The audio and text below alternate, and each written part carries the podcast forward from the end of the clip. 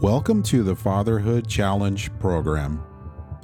The Fatherhood Challenge is a movement to awaken and inspire fathers everywhere to take great pride in their role and to challenge society to understand how important fathers are to the stability of an environment and culture. We're going to encourage and challenge each other to step up and do courageous things that make our families and communities better places. So let's get to it. Greetings, everybody. Thank you so much for joining me.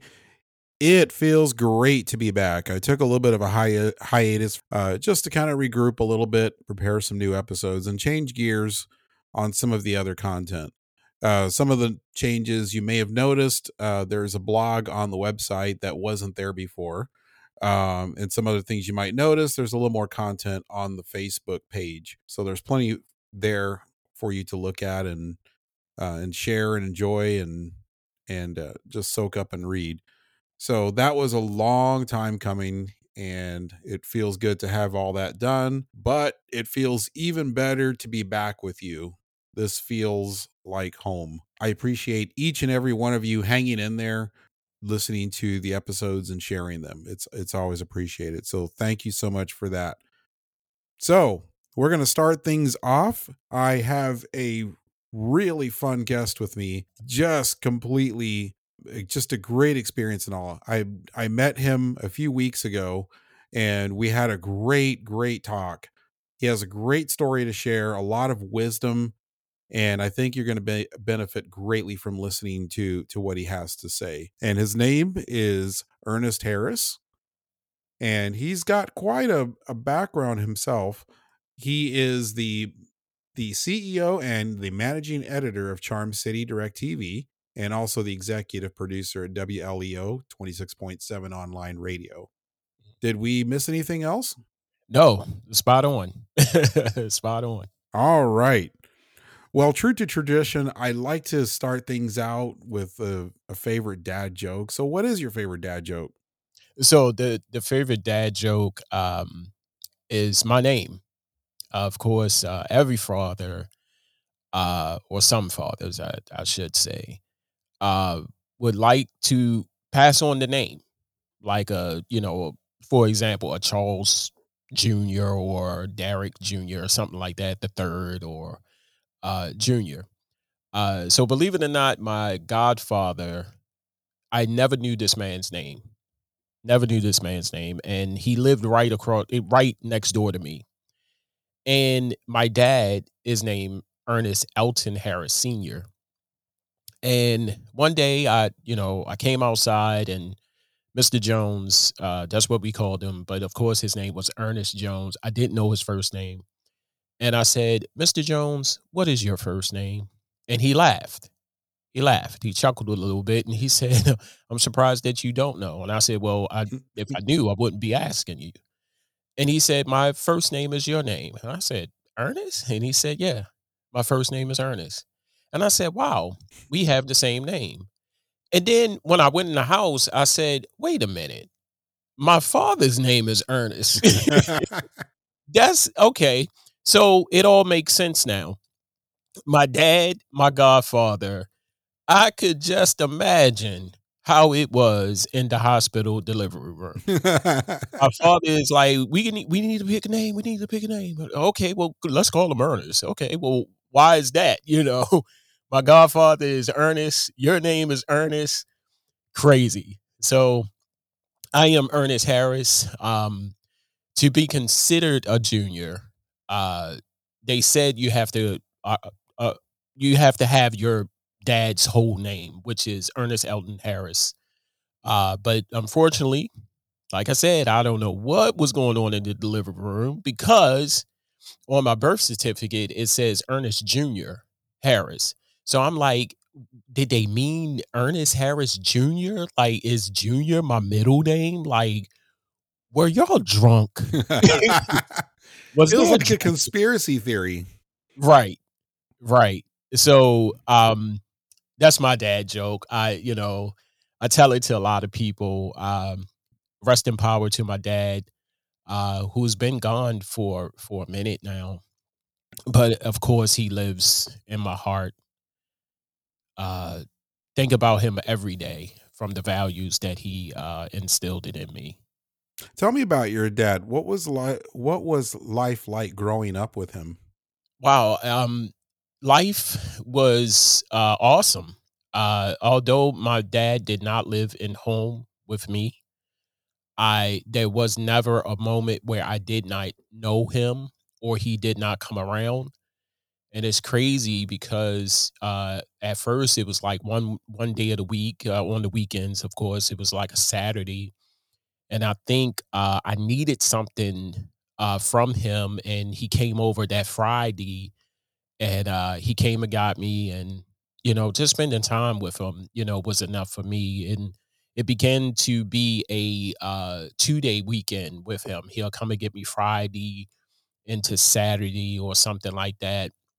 But knowing him uh, was was awesome. We would we would go out on Saturday. Of course, our routine was to go to the barbershop. We we just had this thing about the barbershop, man. It he'll pick me up, go to the barbershop, get my hair cut, and then take me around the corner to this they call it thrift store, um, where you get like clothes for very, very cheap. And he will stock up on a lot of clothes for me. And that was our routine, you know, every every weekend. Um, and the barbershop was like right on so the barbershop was in the back of the thrift store. So it wasn't a far, you know, walk. You could walk right out the back door of the barbershop into the thrift store. I said so convenient, you know. so that that was our, you know, that was our little bond, our our little connection.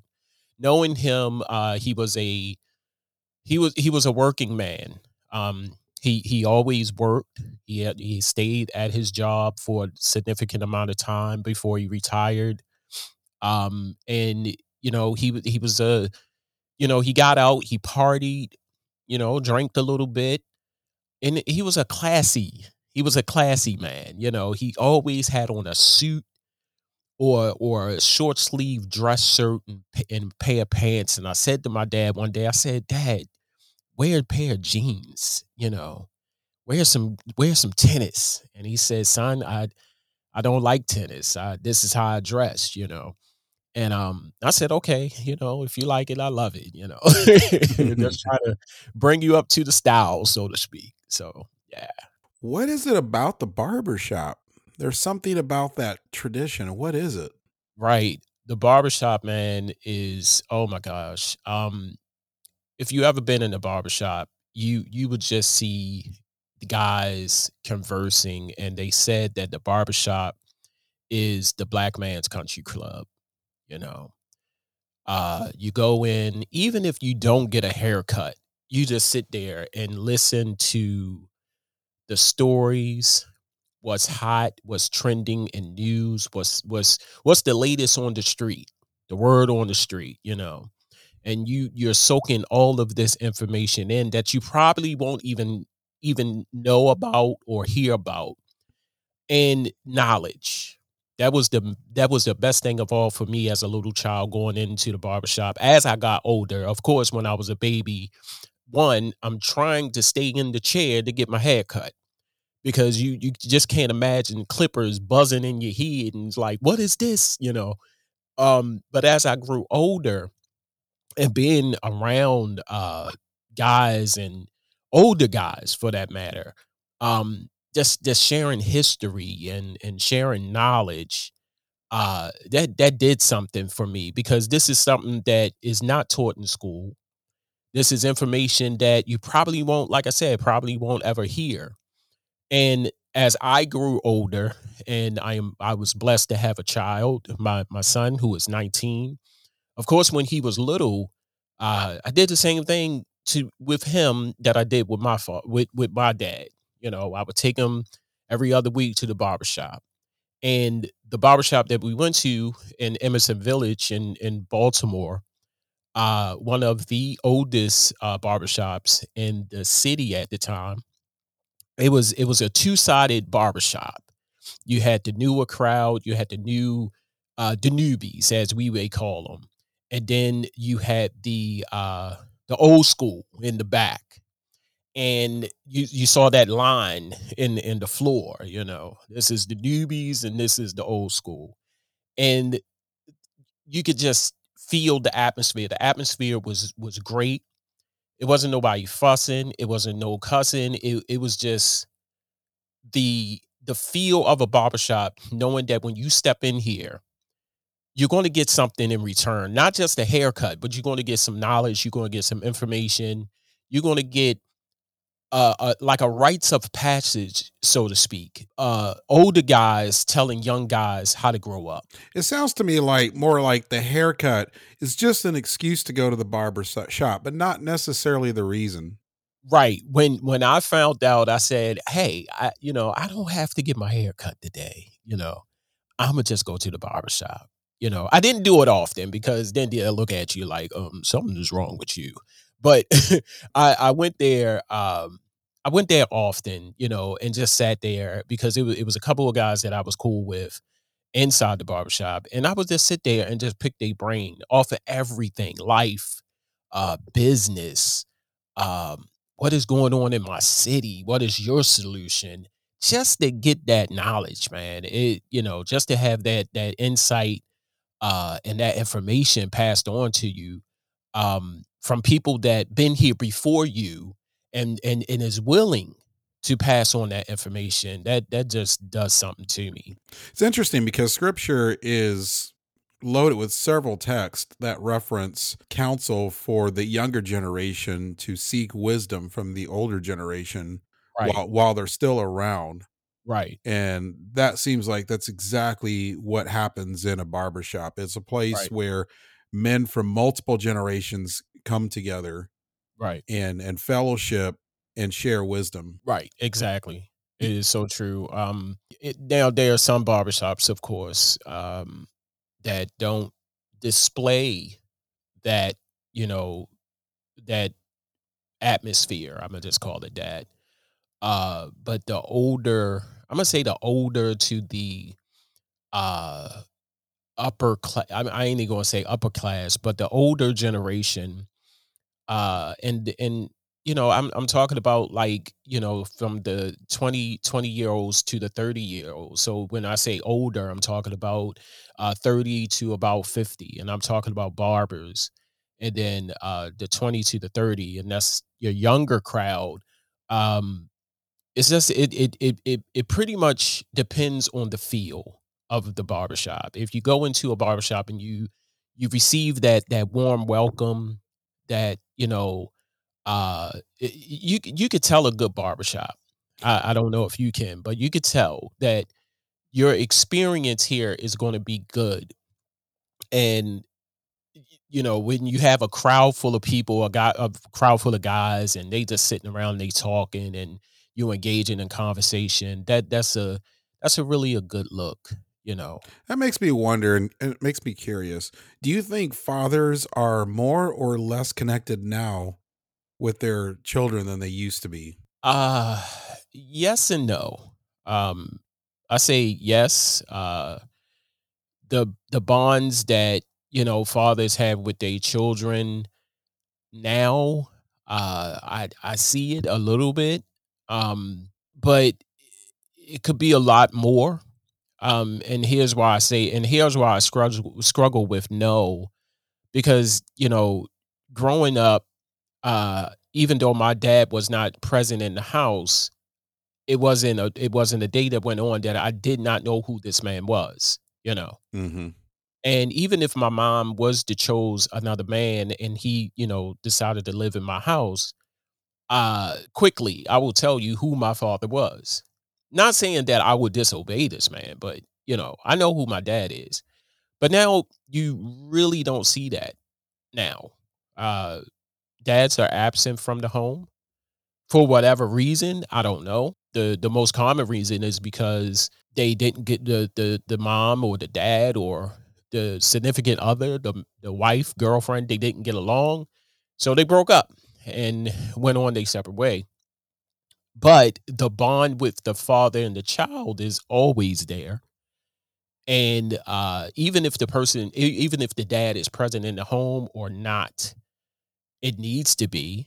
I'm looking at a situation now where that is going on. A friend of mine just divorced his wife, and you know they're going through the whole uh seeing of children issue now situation that's going on now i don't know. It, it's, it's kind of it's it's kind of a hard uh situation or a hard uh thing to call because you know i see some and i don't see i, I don't see some. It, it, it's it's like half and half 50 50 you know. Gotcha. It's it yeah and it's hard to there are so many circumstances that contribute to that and can right. complicate things. Right. Just in your world and in your environment, are you seeing fathers just doing whatever they can to stay connected with with their sons and daughters? Right. Right. Um I go back to, you know, the the household and and you know, guys, if if you know, fathers, if you're listening, you know, I I, I struggle with that because um when when I'm a dad myself, my child now is 19. He lives with me and I had that situation happen to me where I had to make a choice whether to stay at a house with a person that fell out of love with me and my son is there or move on with my life and my son is still with his mom. So I had to make that choice. I I, I had to because I, I I thought for many times because I'm looking at TV and I said, wow, you know, the father is there. He's waking up. He's there with his kids. That's beautiful. But now we are talking reality where do I necessarily have to be here for my son to know who I am? And that was the that was the decision I had to make because when I was there, I said I, I I'm going to be a dad who's going to live in the house with his son, no matter what. But then it gets to a point where you just can't take it. You know, misery sucks. you know, misery is is it is it it's a killer you mm. know that's when i had to make the decision because i'm not saying that she made it and when i say she i'm talking about his mom his mom didn't make it you know hard for me but knowing that not being intimate with her not being able to talk to her interact with her was hard and my son is still there. So it was a situation where, you know, I just couldn't take it no more and I moved out. And I still saw my son, you know, on the weekends. And then there was a situation where my son was staying with me permanently, full time. I, I, I say this to the fathers out there, you know, that that that are pretty much going through what I just explained as far as making that decision to stay in the home for your children, know that your children will be good regardless. You know, know that your children know who you are. They they know that you are dad, daddy, pop pop, or what affectionate name that they call you they know that. Just be in your children's lives, whether you're there or not. So that that's what I wanted to pass on to the you know to the fathers out there. I have so much respect for the effort that you put in, and and we talked about some of the circumstances going on in, in your life at that at that time. There's right. a there's a painting I saw that really impacted me, and it was a picture of of a dad stooped down in front of his of his child. It was mm-hmm. actually a little girl, and um and she was playing with him, and he was playing with her, and um and they looked like they were enjoying each other's company. Right. And then you looked at his back, and there were right. all kinds of arrows in his back. Right. And his back, his coat looked like it had some blood on it, and the arrows had little stickers on them that that said, you know, things like separation, um, right. Uh, right. court dates, and right. Uh, custody agreements, and all, these arrows are in his back. Right. And he's putting on this face with he, with with his for his kids, right, to still be involved in that. And I look at that in contrast to to my own life, and and I've told my story about uh, about the situation uh, with with my own dad, um, and the fact that I went decades without seen him or having contact with him or any any kind of interaction at all. And I went almost my whole most of my life wondering why didn't he make some kind of effort to find me? Why didn't he make some effort to be involved in some way? Wow. Obviously, he couldn't be in the house, but there are things he could have done and chose not to do Right. Right. in in spite of all the pain, in spite of all of that. And it Right. take it takes a tremendous man to step up. And that's the that's the label. It takes a man to a real man to to do what you did in spite Right. of all of the other pain going on in your life. Right. Right. And i i, I had said I and I made a promise, um, to my son and, you know, to myself because I I could have and I and I thought about it. I said, "Man, I I need to get up out of here." This, you know, uh, and this is when he was born, and we wasn't even, you know, on the verge of breaking up. This was way before the breakup, and I said, "I need to get out of here. I ne I can't take this no more." I'm a new father, and something, you know, spoke to me because of my conscience. I don't know if if we talked about that when we was talking amongst ourselves before the show. I said my conscience play a big part in my life, and my conscience talks to me like a person sitting right next to me, and it said, "Why you wanna do that now? He is here now, and he needs you more than he ever would." Right then and there, I said, "Okay, alright, I'll, you know, I'll stay."